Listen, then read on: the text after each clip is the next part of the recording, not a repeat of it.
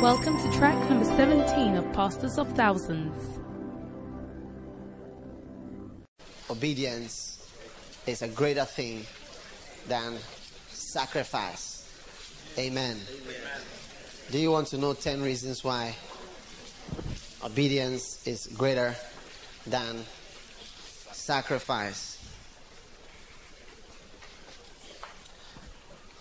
How many want to be arrested on, upon arrival in heaven?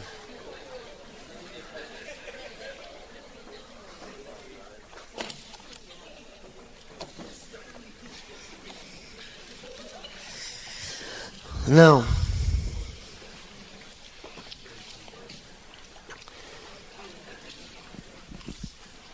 first reason why, now notice, if you don't get anything from the camp, make sure you get this one.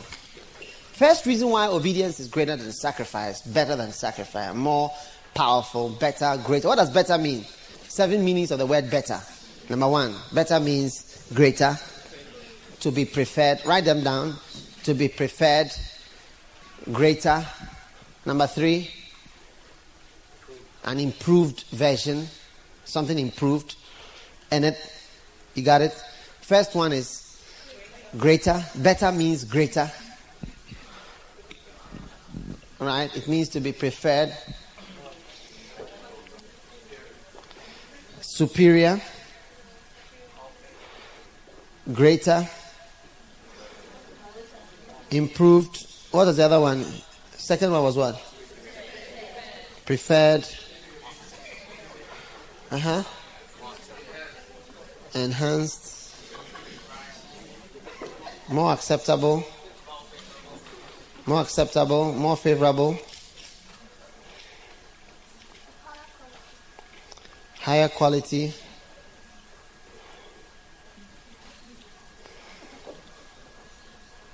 Augmented.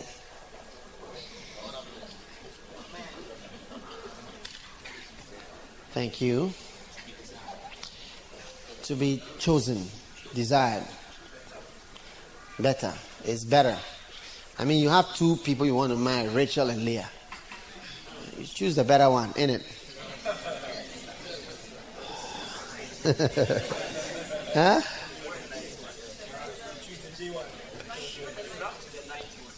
You can't choose the better one if it's in the night.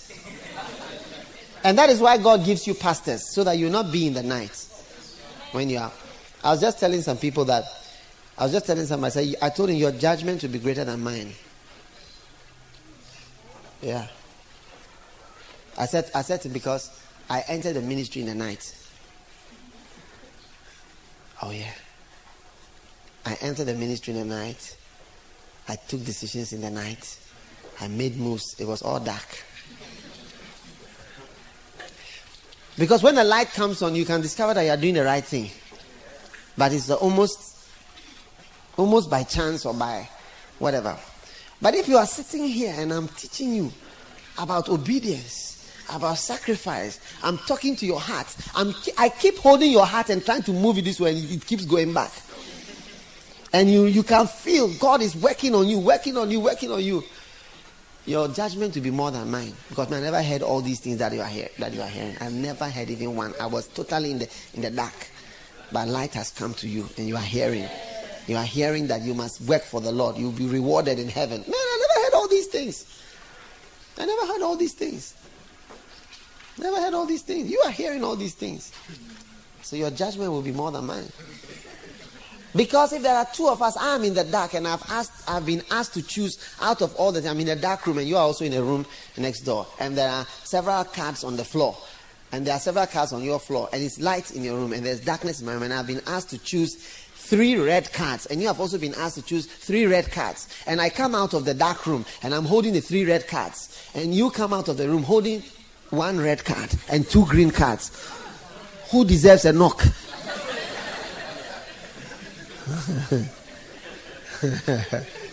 oh yeah. And you weren't, you weren't able to pick any of the cards. You said you couldn't, you, with the light on, I, I couldn't see any cards. I said, I was in the dark and I saw the cards. You were in the light and you say you can't see the cards.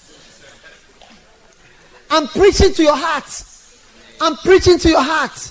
God is talking to your heart. God is working on your heart. See it all. Don't make the mistake that Sarah made and said it's Hagar. Don't make that. It's a big mistake to transfer the thing to Hagar. It's those zealous guys who've come from Ghana. They can do these things. Or oh, is that brother? It's not the brother, it's you, the sister. And it's not that zealous brother. That's why I asked Pastor Steve yesterday. When I asked, who are those prepared to do what? Um, huh? Or to go out. To go as missionaries to another country. Yeah. Did you raise your hand? No. Did you stand? No. But the zealous Hagars, the Hagars, they stood up. But the Sarahs. The chosen assistant of Pastor Richard at Apache. He said there's, there's a maid who's far. He's not close to Abraham like I'm close to Abraham. He's out there. Send, send them. I'll stay with Abraham.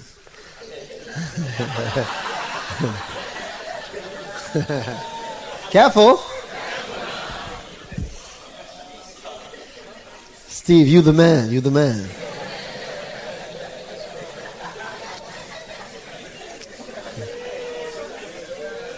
Lady Pastor Sarah made that terrible mistake and she sent off others. See, that's the, that's the thing that as we are hearing the word, don't think about anybody. Think about yourself. I said, think about yourself. Amen. Now, are you listening? Are you still listening with me? Obedience is better than sacrifice that means obedience is superior,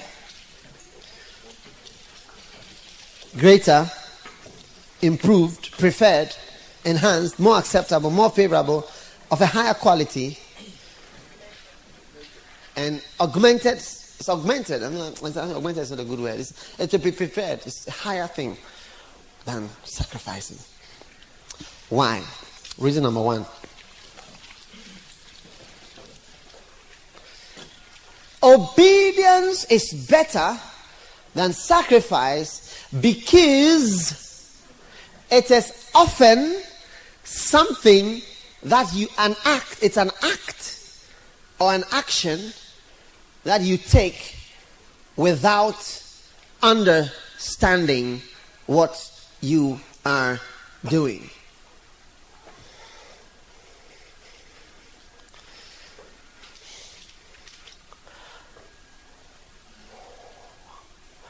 Whereas, when you are making a sacrifice, Pastor Paul, you often understand why you are making the sacrifice in it.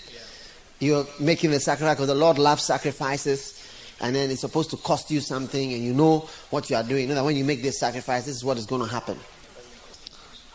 And it, it, it, it costs or it doesn't cost much. So you know. But often, obedience to the voice of the Lord is often an act you will do without understanding it or fully understanding it. And to do something you don't understand is more difficult than to do something that you fully understand. That is why I found it, I found it difficult to learn subjects like biochemistry. I don't like subjects you have to chew and pour. Chew and pour. and Things you don't understand. That's why I've always prayed for understanding. Try to understand God.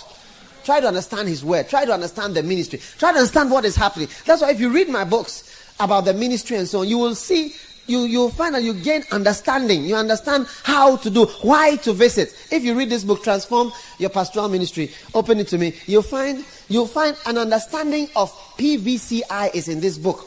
It helps you to understand why you should pray. I'll read it. I'm just read. I'm just. I'm just looking at the index. It says it gives you understanding. Ten reasons why every minister should pray. 18 facts about spiritual warfare. 20 ways to know your enemy so you can defeat him. Five ways for pastors to pray effectively. Seven examples of praying fervently. Seven signs of fervent prayer. Nine steps to praying for a long time. Two steps to understanding intercession. 20 reasons why every pastor needs to be an intercessor.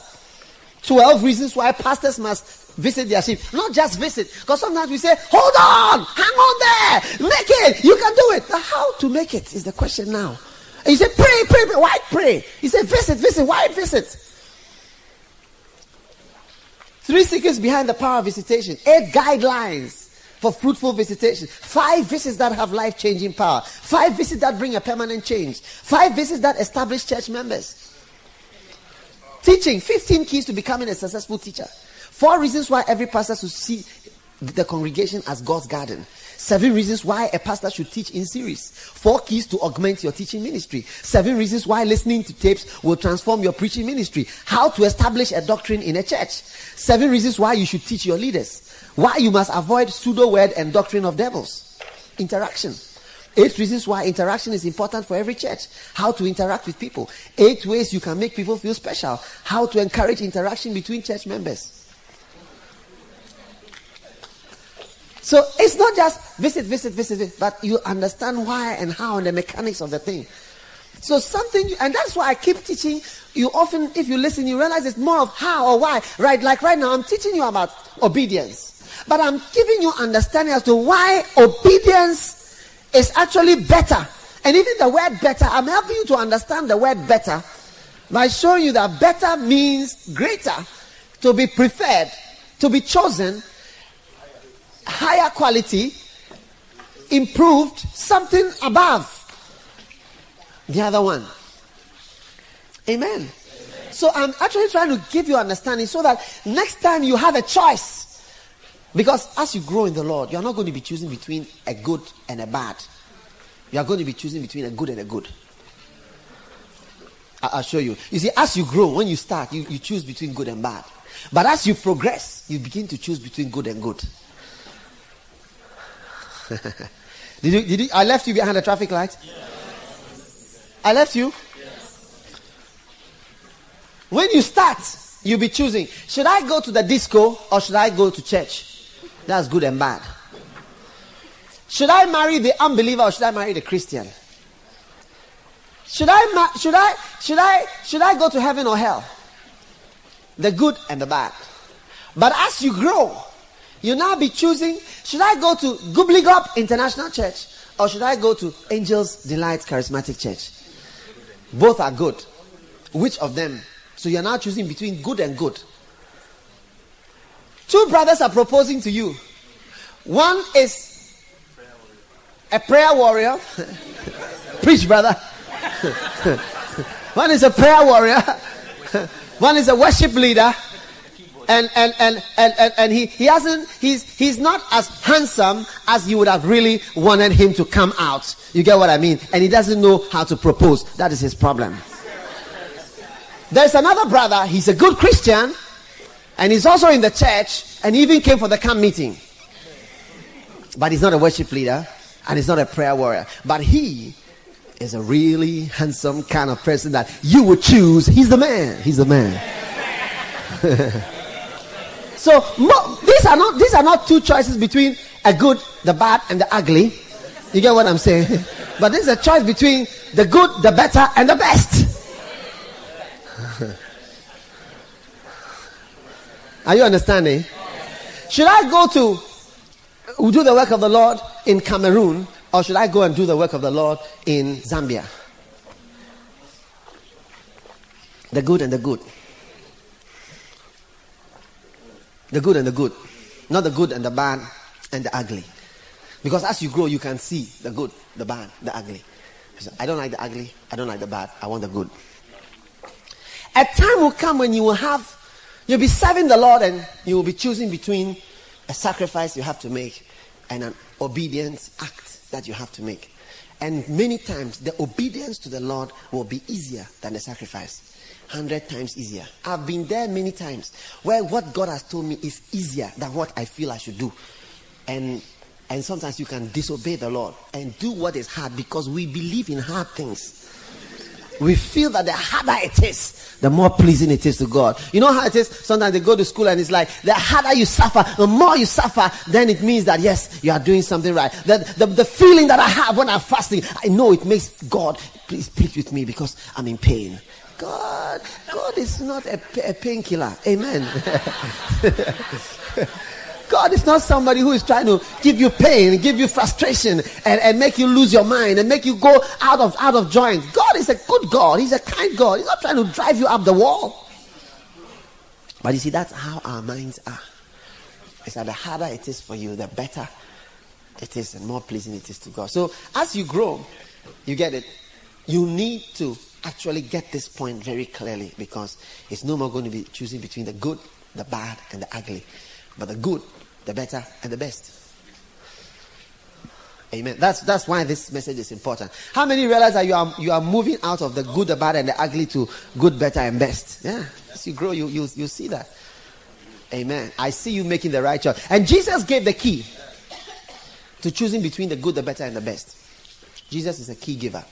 He gave the greatest key to choosing between two good things or two bad things. He said, if, if, if, if it is better to go to heaven with one arm, if your arm is worrying you, cut it off. Cut it. I said, what? Cut it. And go to heaven. Why? He said, because both are not good. You go to hell with two arms.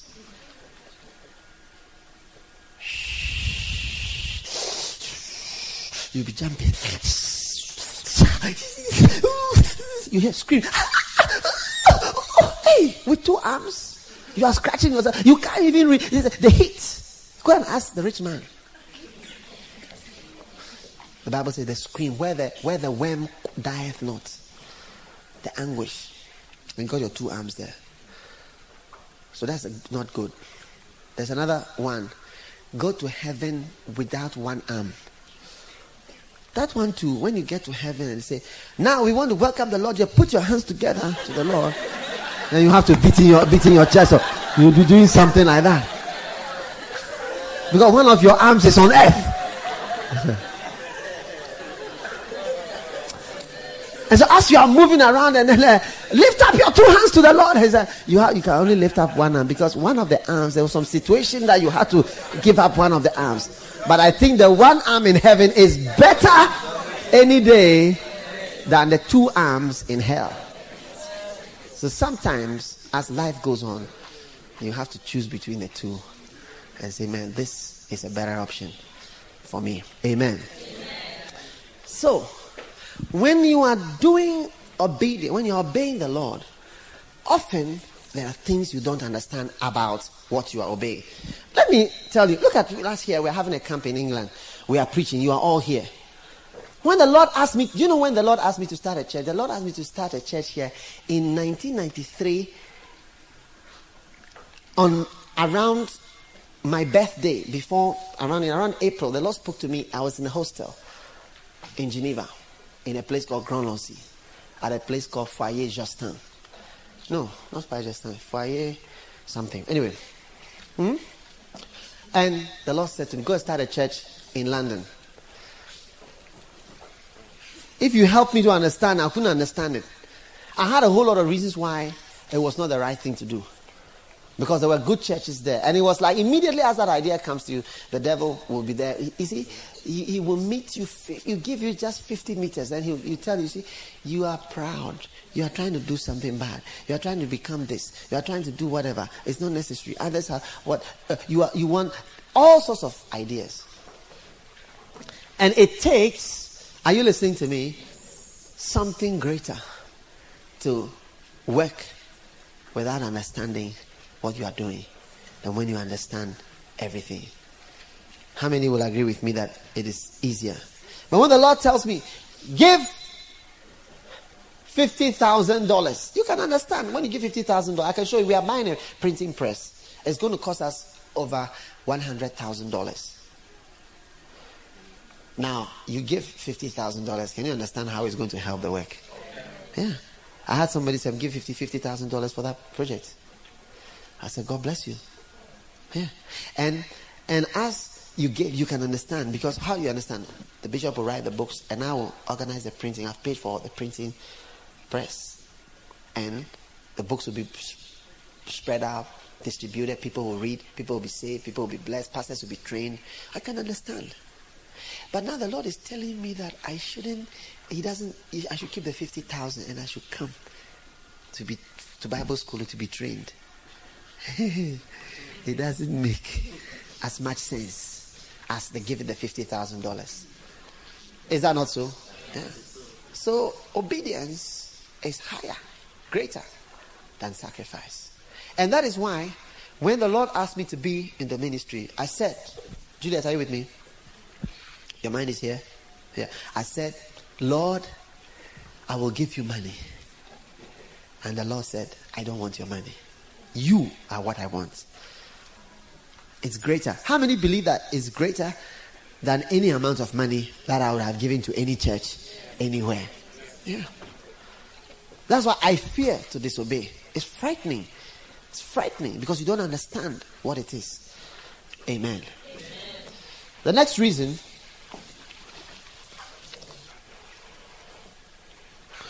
next reason is that obedience is often an act so little, so little, so small that it often looks insignificant and unimportant.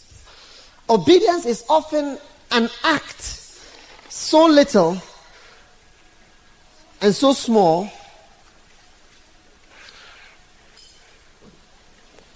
that it often looks like something that is not important.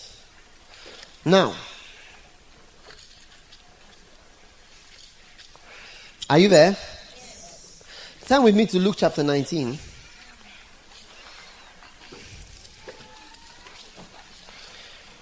Lord, I thirst for you. And I long to be in your presence. My soul will wait for you. Father, draw me nearer. Draw me nearer to the beauty of your holiness. Luke chapter 19, verse number 12. And he said, therefore, a certain nobleman went into a far country to receive for himself a kingdom and to return. And he called his ten servants and delivered them ten pounds and said unto them, Occupy till I come. Everybody say occupy. occupy. Did he say expand? Did he say expand? Did he say improve? Did he say invest? What did he say? Occupy. occupy. Stay in my house till I come. But his citizens hated him and sent a message after him saying, We will not have this man to reign after us. And it came to pass that when he was returned, having received the kingdom, he commanded these servants to be called, and to whom he had given the money that he might know how much every man had gained by trading. Verse number 16. Then came the first, saying, Lord, thy pound has gained 10 pounds. Give the Lord a mighty clap offering for 10 pounds that have been released after this brother has done the work of the Lord. He's got just 10 souls. 10 souls, Pastor Obi.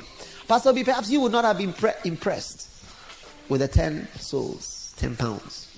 Now, Lillian, look, oh, notice. Notice verse 17. That, that's going to, this, this is going to change your life. Verse 17 is going to change your life. I see your life changing Amen. in Jesus' name. Verse 17 is going to change your life. Notice, he said, and he said unto him, Well, thou good servant, because thou hast been faithful in this great commission, because thou hast been grateful in this great commission, because thou hast been faithful in this magnificent, impressive, high command because thou hast been faithful in this ambassadorial position. High level palace official. Because thou hast been faithful in what? In what? Little. Little. Very little. Very little. Very little. Because thou hast been faithful with very little,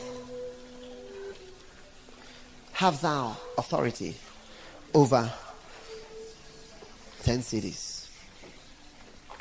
And he said unto him, The second came unto him, saying, Lord, thy pound has gained five pounds. And he said likewise to him, Be thou also over five cities. And another came saying, Lord, behold, here is thy pound, which I have kept laid up in a napkin. Again, has he done anything wrong? He gave it and you have put it in a napkin and you've kept it. Verse 21. For I fear thee, because thou art an austere man. Take and thou takest up that thou layest not down, and reapest that thou didst not sow. I put two and two together. And he said unto him, Out of thine own mouth will I judge thee. Thou wicked. What is the wickedness in keeping safely something? Pastor Paul, supposing I'm traveling, I give you my 10 pounds, 20 pounds, and I say, Have it occupied till I come. When I come back, you come and give me the 20 pounds. I kept it in a saving and I didn't put it in Barclays Bank or anything because I know, Bishop, you are a difficult person and we've been dealing with you for some time. So I decided to just keep it safely. I didn't want to put in the bank. If something happens in the bank, the bank is closed down. I mean, I, I know you like to have your money back and I didn't want any. I've seen certain problems that you've caused I've had at certain places and I didn't want anything. So I've kept it for you and here it is. And I say to you, Pastor Paul, you are a wicked man for giving me back my 20 pounds safely. You see, it doesn't sound bad to you. But if I tell you, Pastor Paul, going to commit fornication, then you say, yes, very bad. Bad man, wicked man. We know him. This is not the first time. You see? Yeah, that's what you say. But you see, notice the things which anger the Lord. Very different from what we think. Very, very different. He said, because thou hast been faithful in very little have authority. Thou knewest that I was an austere man, taking up that I laid not down, and reaping that I did not sow. Wherefore then givest thou not my money into the bank, that at my coming I might have required mine own with usury? And he said unto him that stood, Take from him the pound, and give it to him that hath ten pounds. And they said unto him, Lord, he has ten pounds. For I say unto you that unto everyone which hath shall be given. And from one that hath not, even that he hath shall be taken away. But those my enemies, which would not that I should reign over them, that's the unbelievers, bring them hither and slay them before me. These are all important symbolic instructions from the Lord for us. Now look, look notice, look at me. Look at me, everyone. Are you are, you awake? Pinch the person next to you.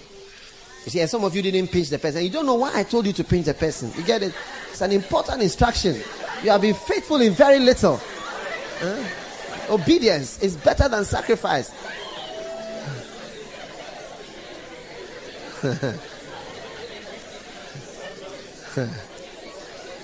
all right, all right. I said one. Just pinch him once. I don't twice. Now listen, notice. Notice. Are you there? Are you there with me? The thing that God will tell you to do, I'm telling you, listen to me, is often so little. And you won't think it's important. And you will often leave it down. It's the, look for me. Eh, I'm telling you, I employ people. As I have employed people for some time, I have come to value people who I say, do this. And when I come, what I said, do. The person has done just that thing. all of you here, you may, you may not know what it, what it means. But I have come to learn that of all the people that I employ, if I just have a person when I say, do this, do this, and do this, I'm coming. And when I come, what I say they should do, often very little things, they've done it. Oh man. Now I have decided to operate by this principle. I am just looking at my pen. I've, I've begun to tell them, and now I'm not. It's not a matter of this person came and this person came and this. If I get somebody, I say, you know what? You see this thing here? Let it be like this, and the person will just do what I say. I will give the person anything, anything. Serious. I cover you with gold, literally. And just that thing that, because you know why? Because I have a master plan that I'm implementing in my own small little church. Sometimes I know that, okay, maybe I'm going to have a visitor here to do this, or I'm going to have a program here, or I know maybe how valuable something is to me. People don't know. And it's very important to me. And I just ask you, do this. And you come, and what you've asked is not done. Uh-huh. I, I don't want to I don't want to work with you. I don't want to work with you anymore. Because what I said do, that one you haven't you've done a lot of things. But what in particular I wanted, you've not done it. I don't want to work with you again. It's a wonderful thing. I mean, I think that the understanding that I have had is also by growing and I understand what God wants by having to employ people. A whole lot of people, good people. Some graduates, some have learned this, some have done this, some have done that. But I just want a person, when I say, arrange these tapes here and number them. You don't know why I'm saying that. And I can't use three hours to explain every single instruction. Then uh, the day will never finish. And I come back after three months. Because what I tell you, even I may not ask you tomorrow, I'll remember that I asked. Now I come back and I go through. For instance, I was organizing my tapes back home in Ghana. And I said to somebody, do this. You see? Then after some time, we come, I come back and then I come and I look at the tapes and I say, okay, has it been arranged? As I said. Then the, the, the, the thing is not arranged as I said. And I said to you that, look, if you die tomorrow, or you go and you don't come back to work for some reason, when anybody comes here, nobody can know what is going on here because it's, it's confusion. Only you understand what is happening here. And I don't want that because you're not the only person who will ever work here. So do something for me. And it, one time I went to see a doctor and they asked me, How often am I under stress? They asked me, Are you under stress every day? Are you under stress once a week? Are you under stress three times a week? Are you under stress every two weeks? Are you under stress all the time? I wrote, I'm under stress all the time. Oh, yeah. And the reason I realize for my stress is because of people who I have working for me who don't do what I say they should do. They do it up to a point and they leave a point which they don't understand. Why I should say something little like that. Like if I say, put this tree here or put this pot here and don't move it. I know why I'm saying what I'm saying. Like for instance, our speakers and so on in our, in our church, when you come to church, you see them lying around there. Very expensive. Recently, we bought some new equipment, over 100 million. I said, before you put this equipment here, go and get a chain, a cable, and cable it. I told, even I told, and I knew they wouldn't do. I said, this, I've been in the church for a long time. I said, I know that they won't do. So the person who was bringing, I told him that until this chain is there and it's there, well, I'll never pay for this thing. You don't know how much it is. You see something that is lying there, just something. You get it? And then you just put it aside. But that thing that, that thing that is lying is worth 100 million cedis. You don't know what I went through to do it. And I have people around me who work for me who do up to a point and leave some, up to a point and leave some. And you keep coming back to the same thing. And I said, You don't know, this is the, actually the most important. And until the job is complete, it's not useful to me. It's one of the most, and I realize that it's one of the things that give me so much stress. It to have people who do to a point and they don't do what and it becomes useless to you. I really understand the Lord. When he said, I do this, he didn't say fast, he said pray. And you are fasting and not praying. Because you feel when you fast, you feel more sacrifice and you feel more power that you are doing something. And then he said, go read the Bible. There's nowhere where it says you should fast. But there's a lot of places where it says you should pray. There's no instruction directly that you should fast. There's a lot of implied directions about fasting. Paul said he fasted often. Jesus said when you fast, etc., etc. They are all implied. But the direct command is pray. Prayer is more important than fasting. If you don't fast again till you die, but you are able to pray, you are better off than somebody who fasts and fasts and fasts and doesn't pray. But we, we feel that fasting is, is, is, is greater. How many feel that you really suffer more when you fast? Uh, and really feel you are obeying God, you are doing something. It's more. You feel more spiritual. You have a different feeling in your body. Your face changes. Everything changes.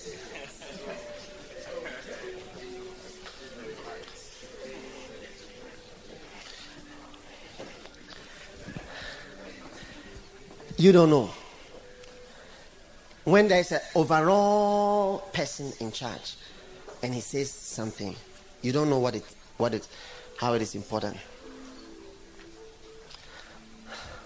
One day I employed someone. I said, you know what?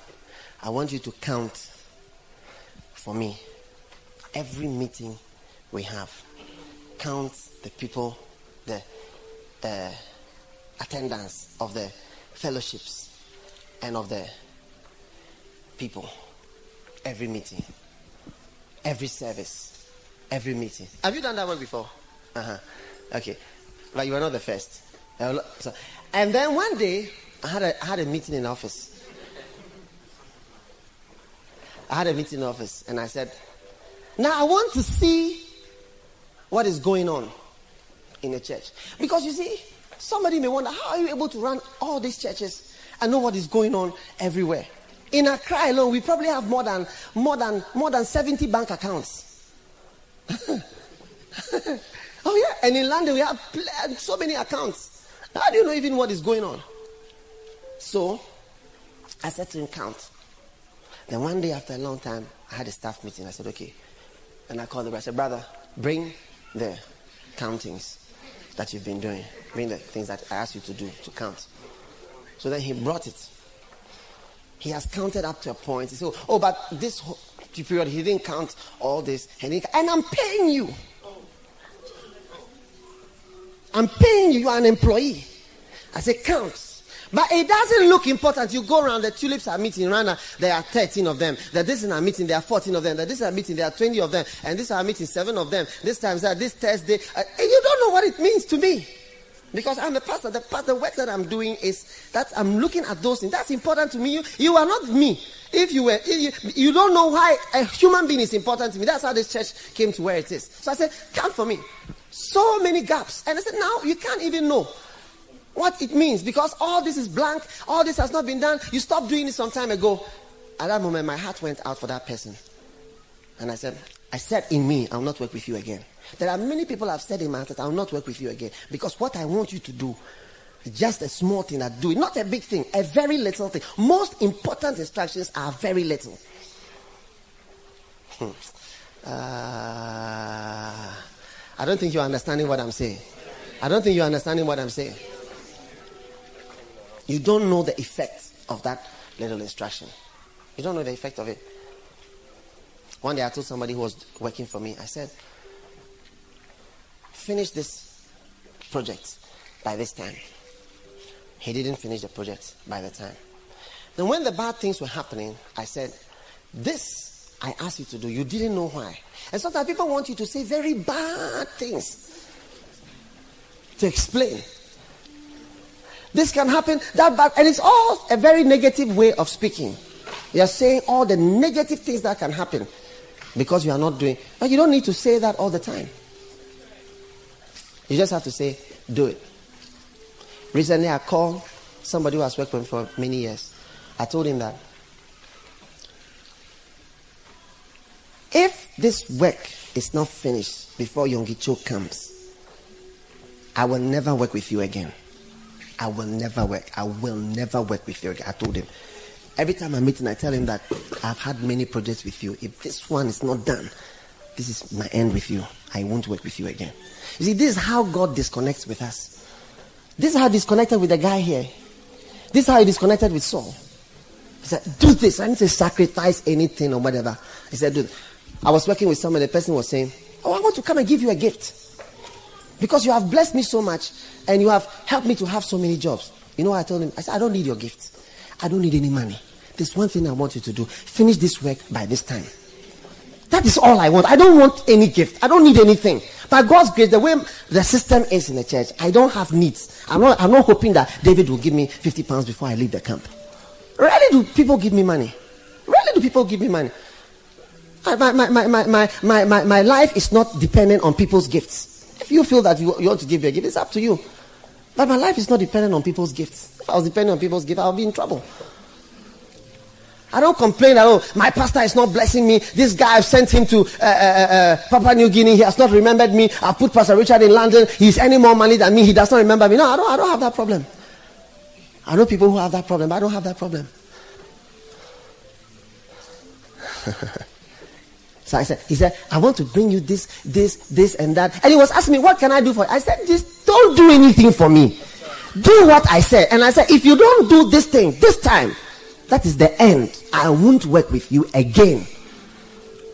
And there are some pastors, God says to you that He won't work with you again if you don't do what He has told you to do. And you are doing what you think you, you are doing maybe extra visitation, extra prayer, sacrificing your wife, sacrificing your family, doing this, doing that, all things that He has not asked you to do. This is what I want you to do. Do it. It's a wonderful thing. it's a wonderful thing.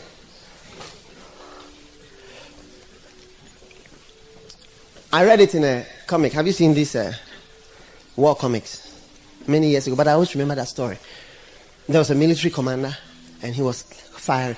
He was giving commands, and then they gave the command fire, and they gave him the distance. You know, in today's warfare, you can't see the targets.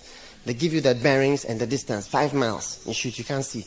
You know that's here, and you should shoot five miles. So the guy was shooting or was about to shoot, and they are giving him the time because the enemy was approaching and was going to be at the five miles position at two o'clock. So they said two o'clock, fire five miles, everything you've got, burn the place down. At two o'clock, at three minutes to two, are you listening to me? Three minutes to two, it's the the enemy had come faster and had moved beyond that point and were now nearer. And then their own troops had moved also faster and have come to that place. So they called the guy, they called the commander, just a captain, just a captain. And they called him from the headquarters that change of order, don't fire at that place anymore. And the guy was standing said, when the telephone operator said, leave, leave, leave me, I'm doing something here. And the guy said, look, I have an important priority message for you about this thing. He just said, look, I am doing something here what I think is important. I know that there are people there and I'm going to burn them. And the telephone man begged. Afterwards, there was a court martial. The telephone man begged, please don't listen to what I'm saying. And the guy threw him off and he stood there. The time came and he said, Fire! Oh man, they burned their own people to ashes. And the high command couldn't believe it. They were watching as they were burning themselves. Because there's somebody on the ground who is so consumed with what he thinks is right and what he thinks should be done rather than to be to, to hack in, to listen to what is being said to you for that moment that is important for you to do. And you know the instruction, the instruction is don't fire, just rest. Just just be there. Just do nothing. It doesn't it doesn't look like a powerful instruction to do nothing. To do nothing doesn't look powerful. To do nothing looks weak. To burn and to fire and to bomb looks great. And so you are going out there to burn and to fire. That is why a person who obeys is greater and to be prepared than a person who does what he is doing in the name of sacrifice, in the name of this, in the name of whatever. Are you listening to me? Me, I fear disobedience. There are many times God has told me not to fast.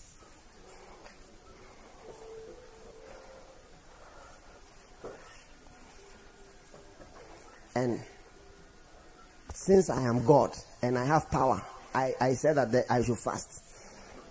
God said fast. When I say don't fast, you are fasting. Fast. I'm not God. I cannot know more than God.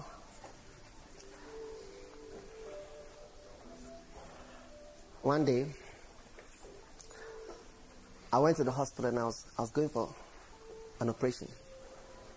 And the operation that I, that I was going for was because of dehydration caused by fasting and drinking coffee for many years. are you, are you still in the church? By, by fasting and not drinking water and drinking coffee, only this combination, because coffee also dehydrates you. Amen. Are you listening to me? Oh, yeah. But I, I know more about the work of God, so I know how to make the power of God come. Carry on and make the power of God come. Anybody who is a pastor will have experienced before that when you were not ready and you thought that you wouldn't be able to do much. That is when God took over and it was far 1,000 times better. Because God doesn't need you and doesn't really use you. You are actually in the way.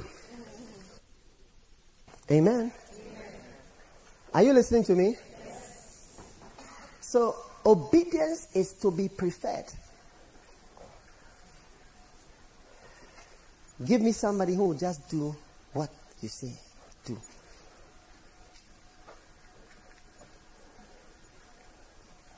I'll choose the person. That's how God will choose you. Do this. You just do it. Pray.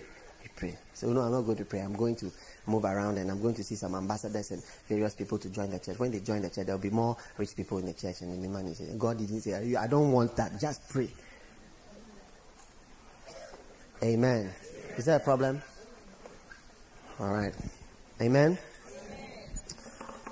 So, obedience often involves very little things. Amen. The next reason why obedience is important is because it often has, although, although it is a little thing, it often has far greater consequences which cannot be compared or linked to that little act of obedience.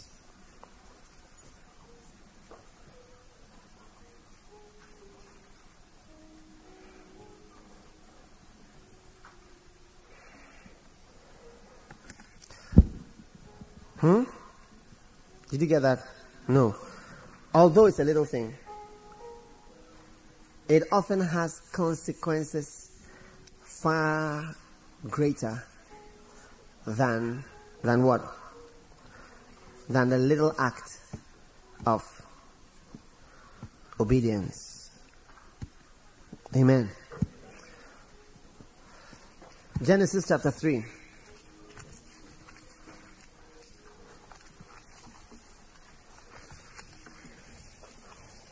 And verse 9, and the Lord God called unto Adam. Amen. Are you there? Are you reading Genesis 3? Let's read from verse 9. And the Lord God called unto Adam and said, Where art thou? Verse 10. And he said, I heard thy voice in the garden and I was afraid, because I was naked and I hid myself. And he said, Who told thee that thou was naked? Hast thou eaten of the tree? Whereof I commanded thee that thou shouldest not eat. And the man said, The woman whom thou gavest to be with me, she gave me of the tree, and I did eat. And the Lord God said unto the woman, What is this that thou hast done? And she didn't even answer that question. And she said, And the woman said, The serpent beguiled me, and I did eat. Amen. What is this that thou hast done? When she ate a tree, how many will agree that eating an apple is not a big thing? Huh? If I tell you, Jason, don't buy apples from Sainsbury's, buy from Tesco's. There are two trees in the garden, just like there are two supermarkets in town. Sainsbury's and you still have Safeway. You have Sainsbury's and Tesco's.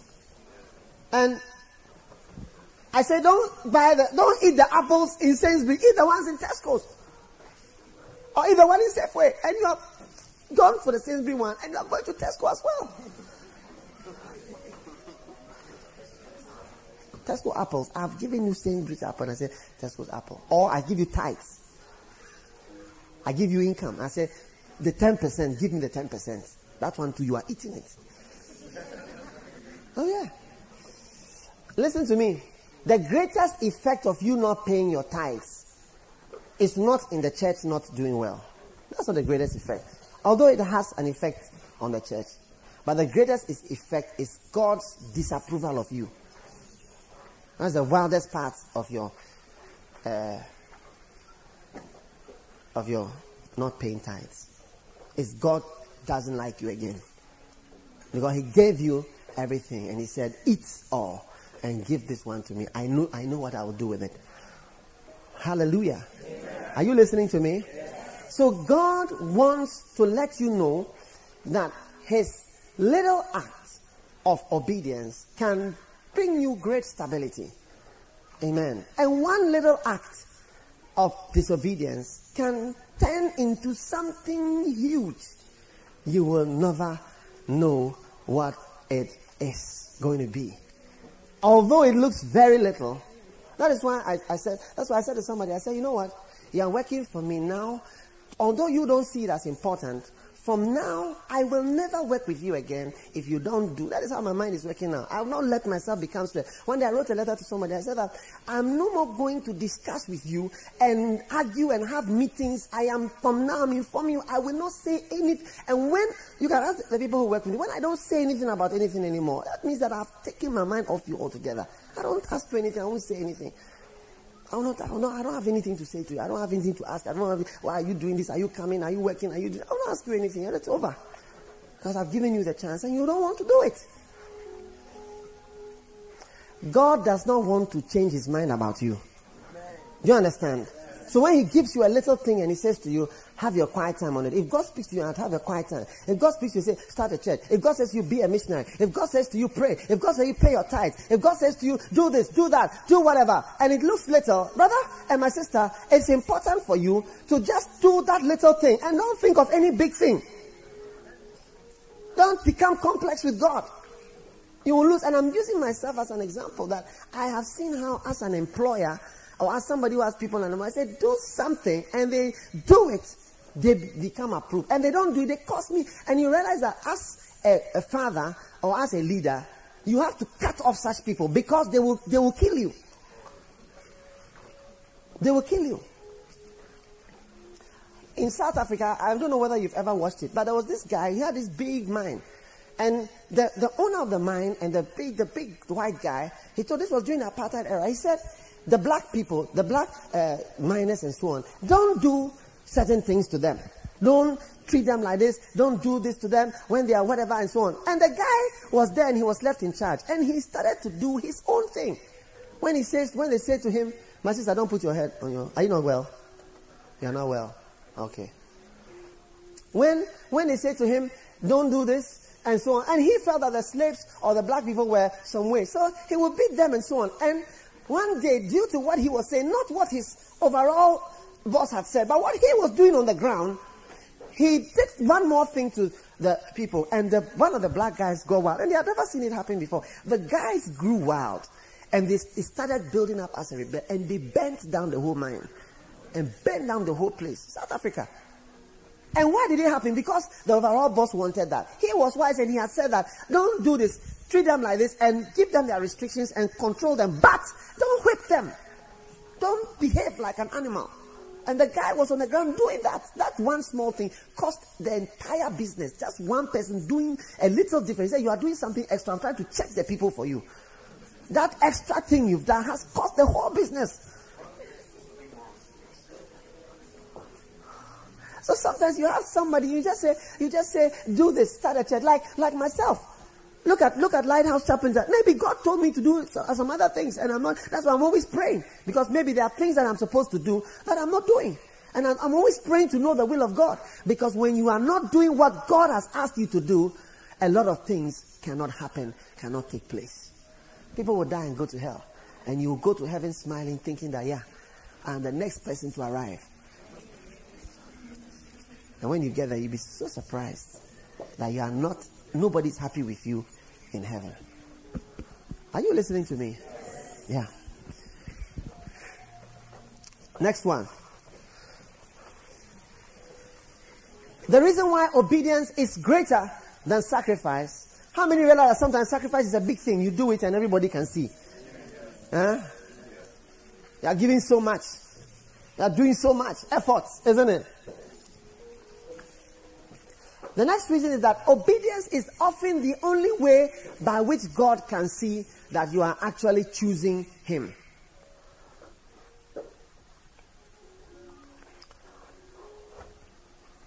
Now, everybody should stand up. and write.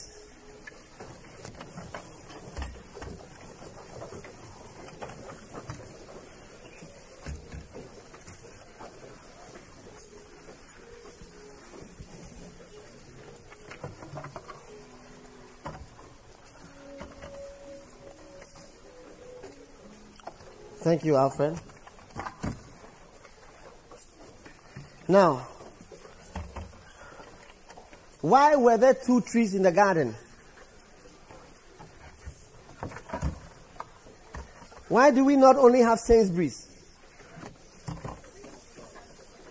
So that what?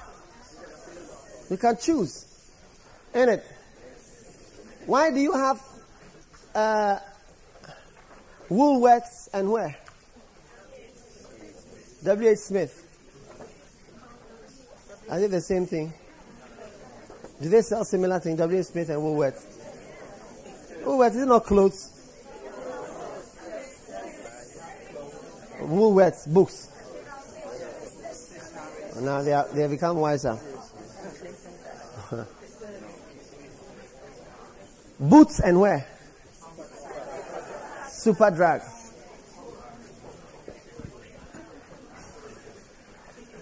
Why did, listen, look at me everyone.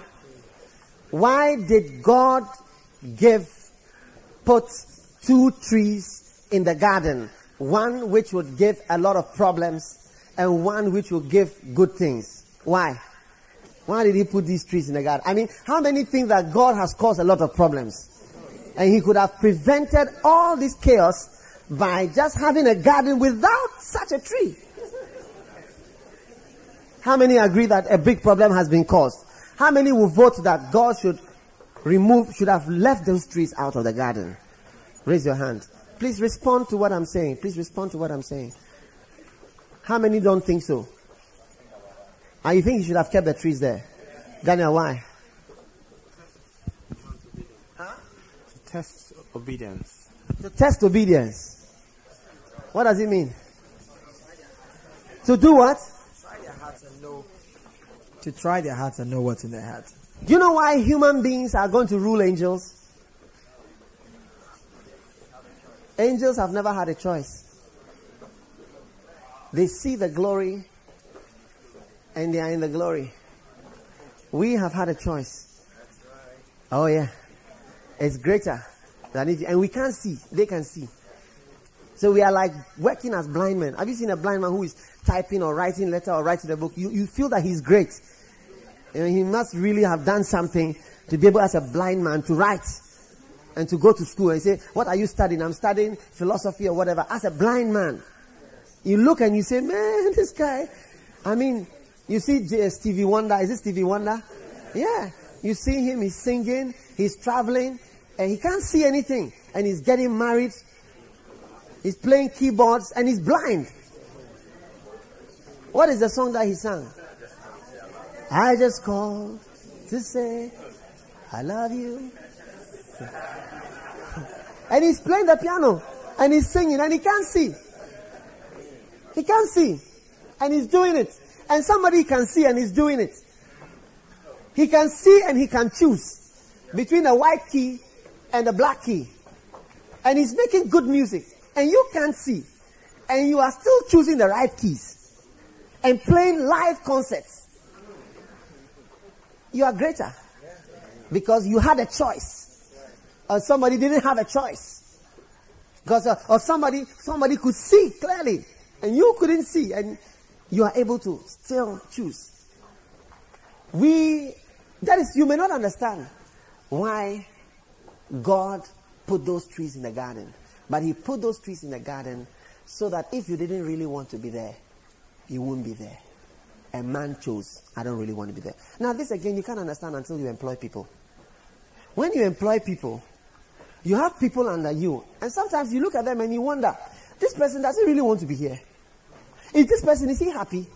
One of the things you don't want is people around you who are not very happy. They are disgruntled, they are dissatisfied, they feel monkey they work, baboon they chop. Look at what the guy has. He's earning this. He does this. He has that. We don't have all those things that he has. And so you begin to be scared. Uh, these people, are they there? And so as time has gone on, I have tried often and often to create a system where people have a choice, where they can leave if they want to leave, or stay if they want to stay. So that those who remain are those who really, really want to be there. And I feel free with such people. But where somebody doesn't have a choice, and he is there with me, it's different. Like there are a lot of people who work in the university for very poor salaries. They don't have a choice because they don't have any other accommodation. If they go out to the university, they will not have anywhere to stay. There are people who are working for electricity corporation. They will never resign because they have a small bungalow which has been given to them. And if they step out today, they will not have anywhere to stay. They don't have a choice. There are people who are doing whatever it is and they don't have any other thing that they can do. They don't have a choice. They are stuck. And we know that a lot of these people are disgruntled. Recently, I, I, Ghana had some new fire engines. Just last week, we had about uh, 16, no, brand new, brand new fire engines. So I went to dedicate the uh, fire engines for them, the fire service. I mean, the minister of interior. Oh, why is that thing? Oh, uh, no, it's not a place to clap. clap when you hear people are being saved. Amen. Not when you hear fire engines are being dedicated. anyway. But as I looked at those firemen, when I was praying, I said, Lord, I pray for the firemen for their salaries and everything to be improved. And I said, I had a, I had a sound. No, not amen. You know, they can't say amen like that. It's a big, the American ambassadors and other people were there. You know, ministers of state and so on were there. So it's not a place where they say, amen. But I, mm, that, when I finished praying, they said, we need more of these prayers.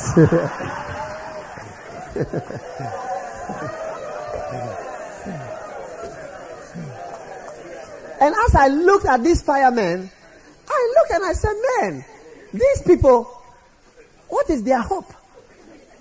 A police sergeant will be earning 100 and 100, uh, a police constable will be earning 113,000 cedis a month, which is 10 pounds. Oh yeah.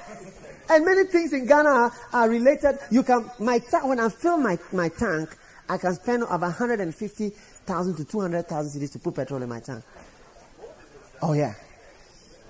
I have a car, I can put in almost 500,000 cedis, half a million cedis, just petrol. Prison officers, we have never seen one before. Prison officers, uh, uh, uh, shop owners, any kind of person you can think about. Bread sellers went on strike. Everybody went on strike. So you could see there was, there was discontentment in the whole nation. All the workers and the people, they are there and they can't leave because they don't have a choice really. They just hope that things will get better. And you have such people, the whole nation of discontent people. That is why when they voted, they all, the whole country voted, we want a change of some sort. Even if it's a monkey, give us the monkey. We, we are tired of this thing. Uh-huh. Huh? Are you listening to me or have you decided to go home? So the reason why God gives you the opportunity to obey is so that he distinguishes between those who choose him genuinely and those who have no choice. Did you know, do you know what is going to happen in the future? When Christ returns, okay, let me give you something quickly. When Christ returns, he's going to conquer the Antichrist, the devil, and all those people. And he's going to bind the devil. When you bind the devil now, you are actually just, you, you can't really bind the devil in that sense. He's, he's going to be bound by the angel, Michael, and they will put him in a chain and they'll put him underground for 1,000 years. Now, after 1,000 years, there's going to be peace on earth. A different kind of England, a different kind of America, a different kind of Africa, a different kind of Australia is going to be around for 1,000 years. Then after that, the devil will be loosed again. for a short while. And you will be surprised to know that people who have been living in the peace for 1,000 years and can see the difference between when Satan was the God of this world and when the Lord Jesus was ruling this world will still choose the devil. And he will, the Bible says he'll be loose to deceive the nations for a while again. And people will follow him. It's like people who are flying from London to Australia on 747 British Airways and they've written no smoking on the flight, but they are wild smokers. and they are just waiting for the aircraft to land. As soon as the plane lands, no, just give me my cigarette and let me smoke my thing. Because even though you don't see them smoking, they are not smoking out of choice. They are smoking because they have no choice. They say, don't smoke in this plane. And as soon as they're being forced to, as soon as they have a choice, they will choose something else. They will choose to smoke. Amen. Are you listening to what I'm saying? You see, God wants people who are choosing to be there willingly. Willingly. Willingly. Willingly. Oh yeah. That's why I would want, if somebody doesn't want to go somewhere, I don't force you to go. Sometimes you see some people, they looks as though they are being forced to do something. They are being pressurized to do something. You don't want people to, to work who want, who are doing things because they are being forced to do it. You do what you are doing because you love the Lord and you want to do it from the bottom of your heart. Because if something happens when you are rewarded, it is you who get the reward. If something happens and I'm rewarded, I get the reward. You get it? So it's not something that is by force. Nobody is forcing you to do anything. If you won't do, stop. One day I sent somebody as a missionary somewhere. After some time, he came back home and I was discussing with him about the work. And I told him, brother, you know, I was talking, I wanted to go back and so on. As I was discussing, I realized that the guy, he said that the place, oh, I don't like the place. I don't want the place and this and that. And I was talking, just one, he didn't say much. He didn't say, Lord, that he hates the place, he won't go, this. But as he was talking, I realized that he, he, he wasn't, he wasn't enthusiastic about continuing, about going on. And he said, oh, I'll go. But when I look at the person, I realize that you don't want to go. I said, I'm not sending you again. I will not send you again. I will not send you again. I won't send you if you are unwilling. I want to work. Because if you go there and they shoot you? I was in my house. They came and called me. I said, I won't go. They said, I should go. Now that I've gone, look at what has happened to me.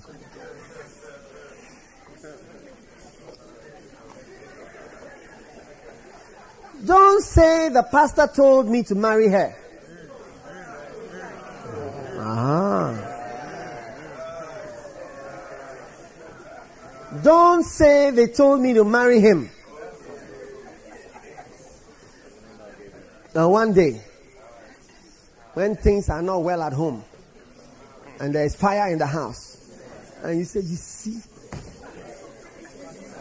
it's Pastor Richard. He's the man. I wasn't going to marry her. And they talked her, and I knew that I didn't want to marry her. And I knew I didn't want to marry him. But they talked and they put they put pressure on me. They said to me, they used certain scriptures and they used that word, uh, that word. You know that word? Say, uh, koni.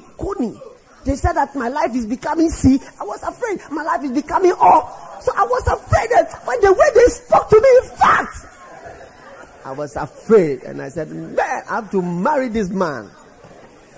And I look at the man ah, and I said, this man, pa, I don't feel love. One day I went to visit a husband and a wife. The wife was in the house. The husband was here, the wife was there. The wife said, For me to sleep, she, she does not love him. I said, To sleep with him, she has to take alcohol before she can sleep. She, she can't. It's, it's, it's, it's something. She has to drink alcohol to be drunk before she can, can sleep with the guy.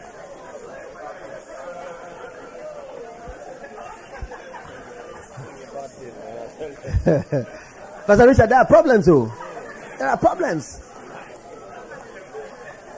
I knew that I didn't love the man. They have talked and they are using that, that word on me. Koni, Koni. They say my life is becoming C, and my life is becoming O, and my life is becoming O, and my life is becoming N. you know, do you understand Koni? Koni means that your life is supposed to be going up I like an I. But instead of you, you, your self-destructive ways can turn it into C, or can turn it into O, or can make you go around in circles O, or can make you go as if it's going up and then returns U turn N, and you.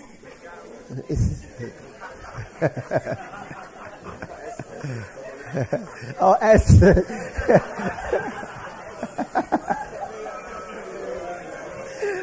I think the S, the S is somewhere. the S is too bad. Conies, conies. It's like it goes, z, z, z, you're back. Oh, Amen.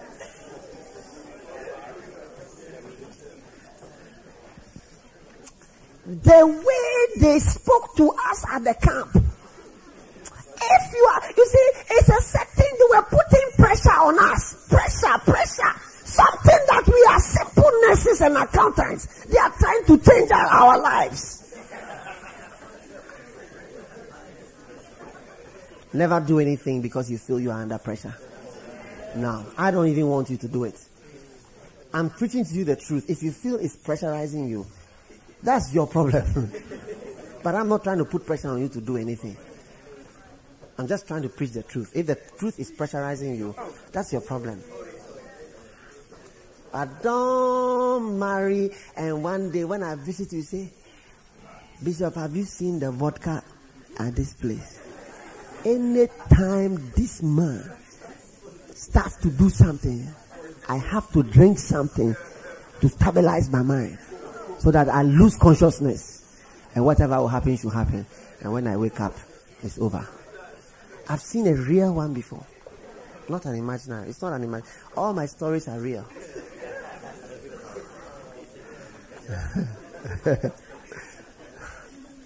Amen. Are you are you still in the church? So God often is a is a sort of a way of choosing people, choosing, choosing, choosing, choosing. But for sacrifice, look, all of us right now, if we are serious, serious about sacrifice, we can all sacrifice now. And you know, as human beings, we love hard things. Fasting, we love it. Because there's a certain feeling that you've conquered something. How many realize that the first meal after the fast is the greatest meal you have ever had in your life? Oh man. You dream, you think about it, you say, Lord, preserve me so that I can make it. Amen, the man. So God is using that to choose. And, and, and for me, that is it. Now, I look at people, I say, you do this, you do this, you do that. A certain guy came to me, I think it's from, I don't know, from Liberia, Australia, or somewhere. He said to me, he said, I'm a very good music director. I'm a very this. I'm a very good at music. I'm very good at singing. I'm very good at this. I'm very good at that. And I said to him, look, thank you for being very good. Just join the church if you want to do whatever. Somebody came and said, I want to be a pastor. Join the church. If you are faithful with that little thing, then we can begin to see that we cannot choose anybody unless you start to obey little thing that we tell you to obey. If you are you are going to marry somebody and you are a husband, the person is going to be a wife, and you tell the person, "Let's go here," and in a relationship, the person won't do it. Prepare your horses, because because after the marriage, when you say to her, "Go," she will never go.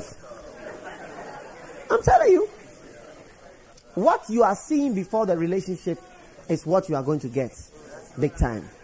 Big time. You are going to get it bloated up.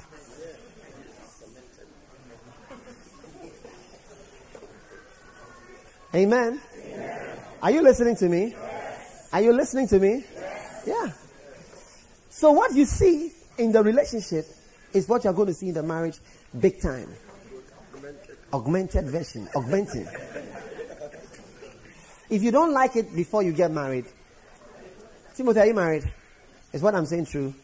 Yeah. There is no problem that I had, have had with my wife in marriage I did not have in a relationship. Yeah. It's the same. I did, nothing change. For me, my, my philosophy is that nothing changes and nothing will change. So accept and flow. Yeah. So as you are going in for the thing and you are seeing certain things, imagine it augmented and var- varied. Maybe it is grilled, it will be fried, it will be roasted, it will be fatter, bigger, smaller, but it will be there. I mean, that's my experience. How many have experienced uh, that? Yeah. Only four of us. The rest of you are. yeah.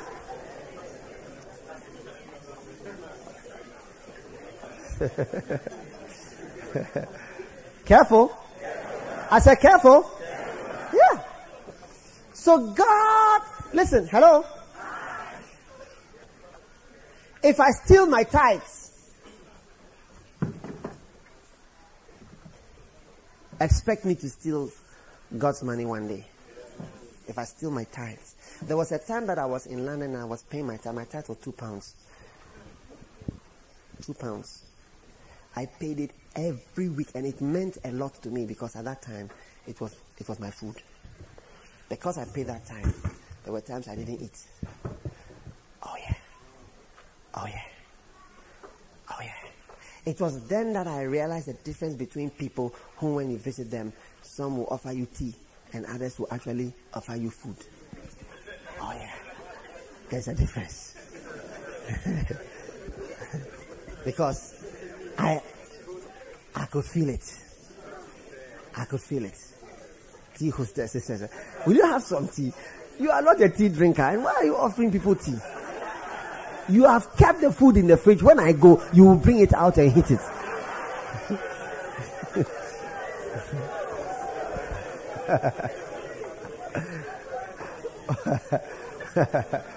you are waiting for me to go. As soon as I go, there will be lunch.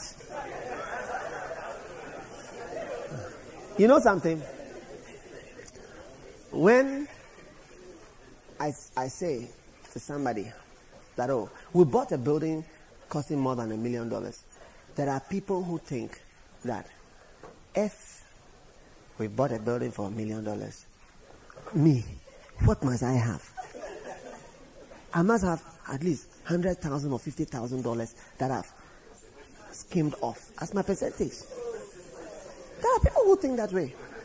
Because there are churches, you go the church, they, they are selling sand and stones. They will tell one guy, a Muslim, he said, Look, this church, when we go, we are selling sand. If the sand is 150,000, they will say, Okay, make it 200,000.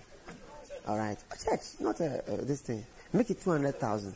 So we buy all from you at 200,000.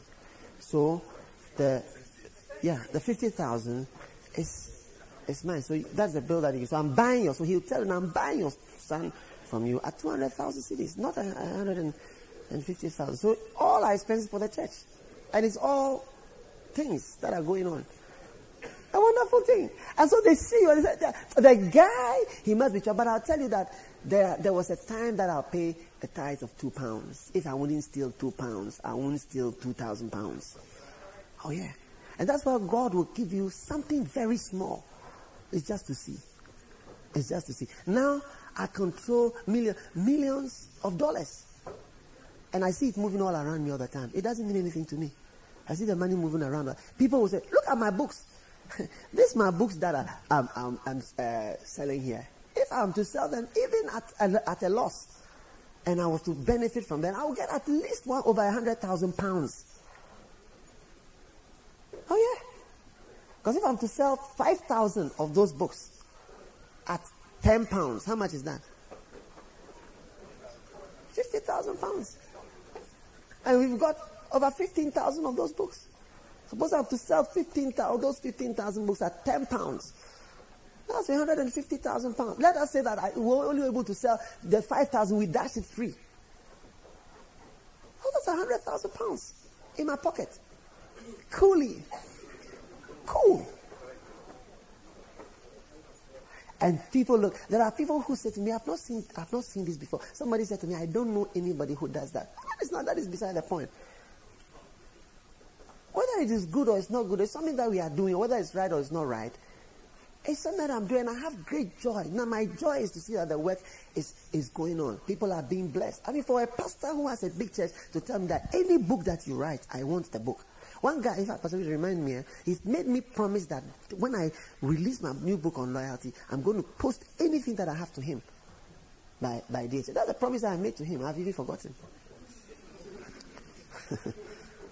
it's an honor for me. Amen.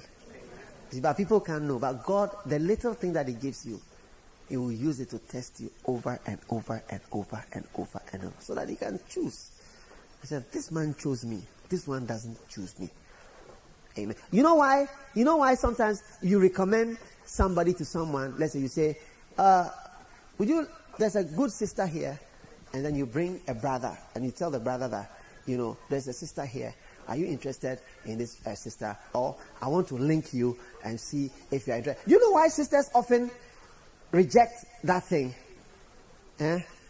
you know why sisters often reject that thing? Not because it's not a good thing, but they want to feel chosen. They just want to feel. Uh, they don't want to feel recommended. They want to feel that they were handpicked. They, they, they, they, they will ask you, why do you want to marry me? Is it because Bishop said so? Or is it because you didn't have anybody else to marry? You see, people want to feel chosen. And God Himself wants to feel that you chose Him. And you know that you were forced.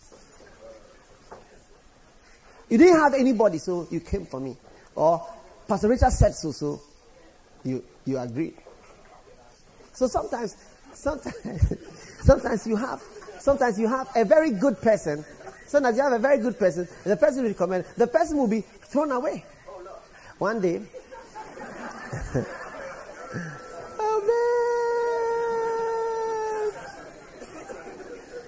One day I, I, I recommended, so somebody called me from far.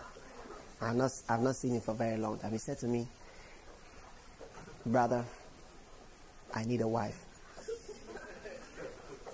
As soon as he said, I need a wife, I said, as soon as he said a particular person came to my mind who could also not find a husband.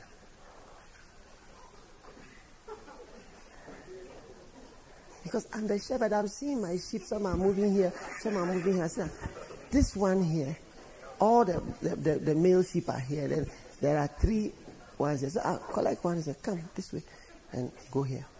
So straight away I knew where I had a corner with one of the sheep there. So I said, okay, come.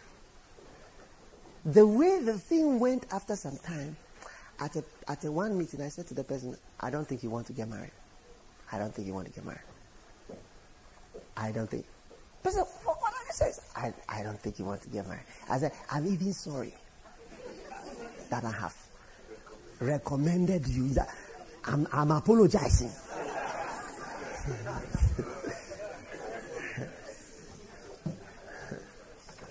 then one day, I don't think I want to finish my story. okay, next, let's go on. you like Toli Toli.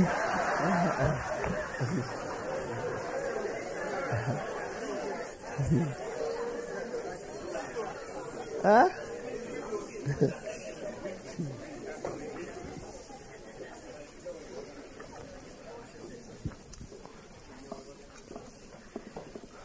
Now, the next reason, somebody get me a drink. I would like to have a drink. No, not water. Where's, uh, yeah.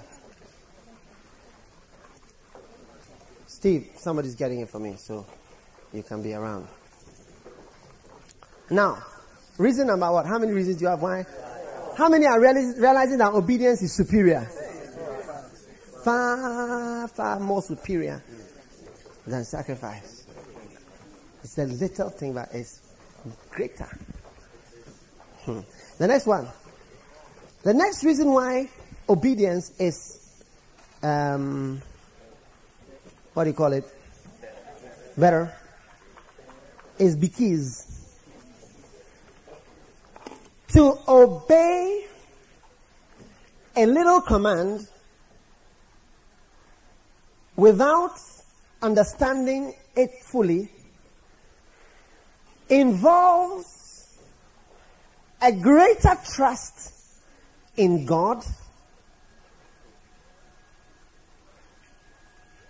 and lesser trust in yourself.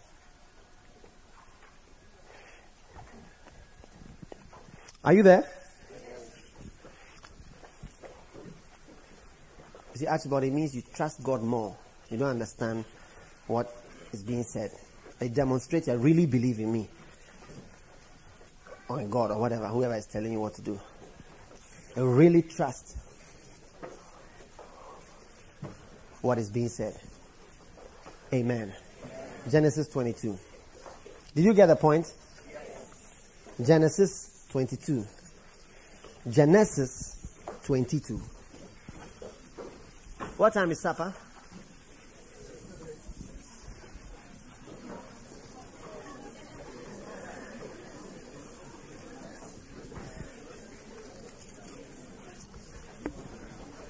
How many would like to have afternoon siesta?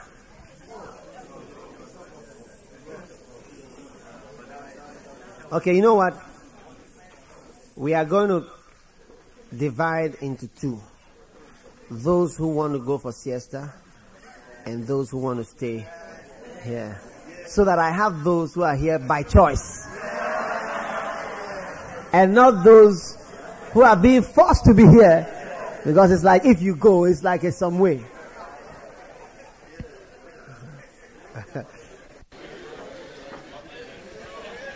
that's why that's why we had this camp on Monday. That's why we had this camp on Monday, Tuesday, Wednesday. Only those who really choose to be here are going to be here. Not those who can come conveniently, but those who really want to be here will be here. And I, I prefer that. Even if we are fewer, I prefer that. Some people really choose that. I really want to be at the camp. That's why we didn't pay for anyone either. Yeah. Well, we didn't pay for anyone. And that's why I really appreciate Amma coming all the way from America. She's the only person just stood up and bought a ticket and has come from America. Before you clap, let me finish what I'm saying. and come from America all the way here to come and sit here and she, she, she works. She doesn't play. She works. She has a job. It's taking days off to come here from America. And there are people just here in London to hear they can't come. Just here in London and here they can't come. Or they'll come at the end of the program. it's a wonderful thing. So you have those who have chosen and those who have chosen not. Yeah.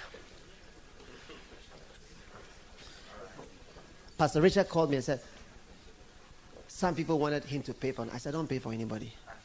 If they want to come, let them come. They will choose it. Because when they want to buy a bag and a hat and a shoe and a dress, they choose it. And you see them buying it. You really want to be here. And a what? Mass bag. They choose it and they buy it. If you want to come, come. That's why the camp is not free. If you want to come, come. If you don't want to come, hey, stay home. It cost me money to fly. I came from Ghana on Sunday. I, when I woke up in early in the dawn, preaching the whole day, meetings, even to go home, rush. I sat in the plane. I've come. I've arrived here, having a camp. Friday, I'm back in Ghana. That's all. I came and I'm on my way out. That's the only reason why I came here is for the camp. And it's important for me to be here for these three days. It costs a lot of money for me to be here. Amen. So it's a choice. And you always prefer to be with those who have genuinely chosen, I want to be with you.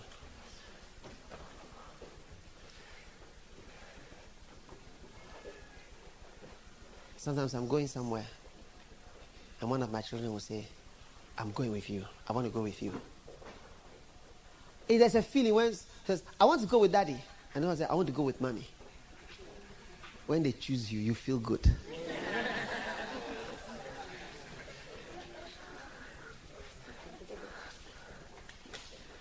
Is it, is it not nice to be chosen? You always want to be with people who are choosing to be with you. It's not that they, they can. So that's why the afternoon siesta, it will come on. And those who choose to be here can be here. Amen. All right. Oh, yesterday somebody gave me some pineapple something.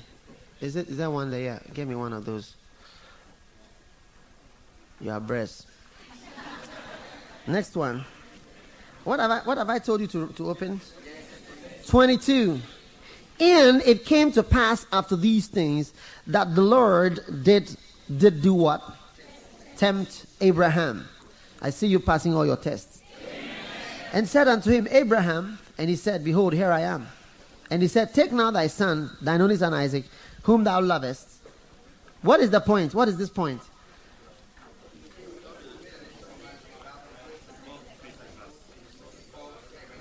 Yeah, it shows you have trust in God. Sacrifice may not necessarily show that you have trust. My obedience will often show that you trust God and you don't trust your own reasoning. Take now thy son, thine only son Isaac, whom thou lovest, and get thee into the land of Moriah, and offer him there for a burnt offerings upon one of the mountains which I will tell thee of. And Abraham rose in the morning and saddled his ass, and took two of his young men with him, and Isaac his son, and clave the wood for the burnt offering, rose up, and went into the place which God had told him. Then on the third day, Abraham lifted up his eyes and saw the place afar off. And Abraham said unto his men, Abide ye here with the ass, and I and the lad will go yonder and worship. Verse 6 And Abraham took the wood and the burnt offering and laid it upon Isaac, and he took the fire in his hand and a knife, and they went both of them together. And Isaac spake unto Abraham his father, saying, My father, he said, Here am I, my son. Behold the fire and the wood, but where is the lamb for a burnt offering? And Abraham said, My son, God will provide himself a lamb for a burnt offering. So they went both of them together. When you don't know what to say, find something spiritual to say. Huh? So you don't have to lie. Verse 9 And they came to the place which God had told him of, and Abraham built an altar there, and laid the wood in order, and bound Isaac, his son. He bound Isaac his son on the wood, and laid him on the altar upon the wood. And Abraham stretched forth his hand, and took the knife to slay his son. And the angel of the Lord called unto him out of heaven, and said, Abraham, Abraham. And he said, Here am I. And he said, Lay not thine hand upon the lad, neither do thou anything. For now, now, everybody say now, now, I know, I know, I know, I know it, that thou fearest God, seeing that thou hast not withheld thy son, thine only son, from me. And Abraham lifted up his eyes, and behold, uh, behind him a ram. Verse 14. And Abraham called the name of that place Jehovah Jireh. Verse 15. And the angel of the Lord called unto Abraham out of heaven the second time and said, By myself have I sworn, saith the Lord, for because thou hast done this thing, and hast not withheld thy son, thine only son, that in blessing I will bless thee, and in multiplying I will multiply thy seed as the stars of heaven, and as the sand which is upon the seashore, and thy seed shall possess the gate of his enemies, and in thy seed shall all the nations of the earth be blessed. So Abraham returned unto his young men, and they rose up and went together to Beersheba. And Abraham dwelt at Beersheba. Sarah was 107 and 20 years old. These were the years of the life of Sarah. Sarah died after at, in Kirjath Arba. The same is Hebron, the land of Canaan. And Abraham came to mourn for Sarah and to weep for her. Amen. Abraham was a very great man. People don't know what it cost him. Are you there? Yes. When you obey God, it shows that you don't trust yourself, but you trust God. Do you know that after Abraham did this thing, his wife left him? Because if you read on, you see that Abraham lived at Beersheba. As Sarah, you see, Sarah, you see, this man I was moving, and then a certain king was looking out of his window, and my husband said that if the man calls you, go, because I want my security. So it's a person who doesn't love his family. But you see, he had changed, and now he was sacrificing his son, but for a different reason. First, he sacrificed his wife. But now he was sacrificing his son because God had told him. And that's Sarah's only child. And Sarah was not amused at all, probably. After that, you see that she went to stay at. So when she died, the Bible says Abraham came to her. And came to mourn at where she was. It's not a small thing to obey the Lord. Amen. Are you listening? It's very complex sometimes too. But just that one thing ensured that the greatest blessing could come to Abraham because he was now sure of him. Now, let me tell you something. You know what? Obedience is greater than sacrifice because sometimes it is the only test which can bring your promotion.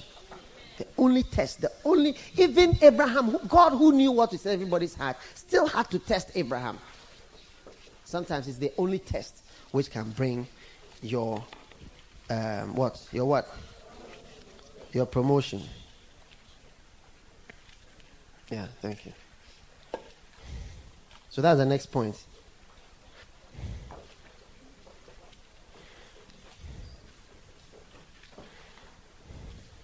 Amen. Amen. Next, we are getting to the end. To obey involves less analysis and human reasoning. Therefore, more faith. I mean, we are human beings. So when you have to do something without thinking, less analysis and less human reasoning. You get it? In other words, less naturalness. A natural man does not receive from God. So when you have to do more obedience, it's less analysis, less reasoning, you get it? And you can flow with the Lord. I see you flowing to the next point in Jesus' name. Amen. The next reason is that obedience involves less. All right. All right.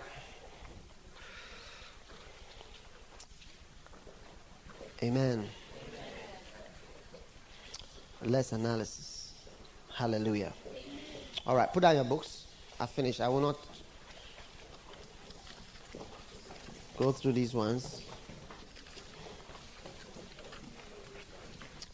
Lift your hands to the Lord and just pray for the spirit of obedience. Obedience, obedience, obedience, obedience.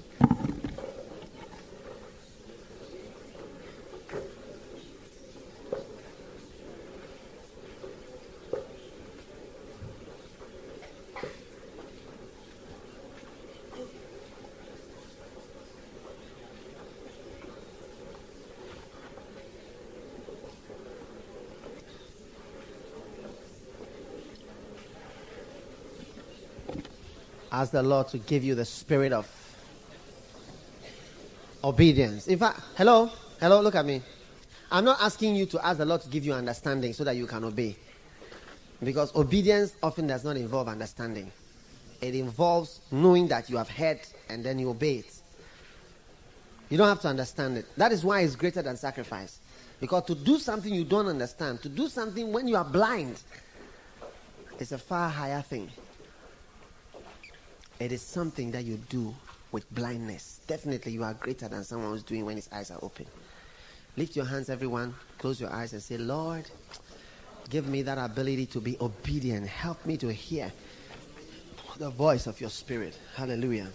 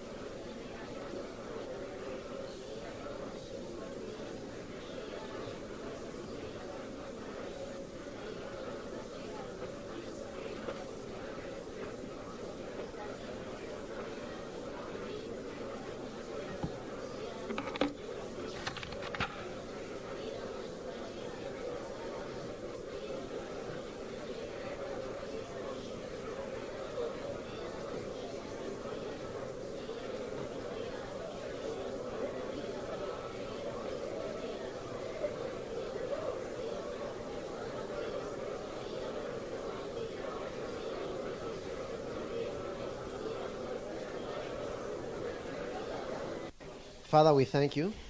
In Jesus' name, amen. amen. You may be seated.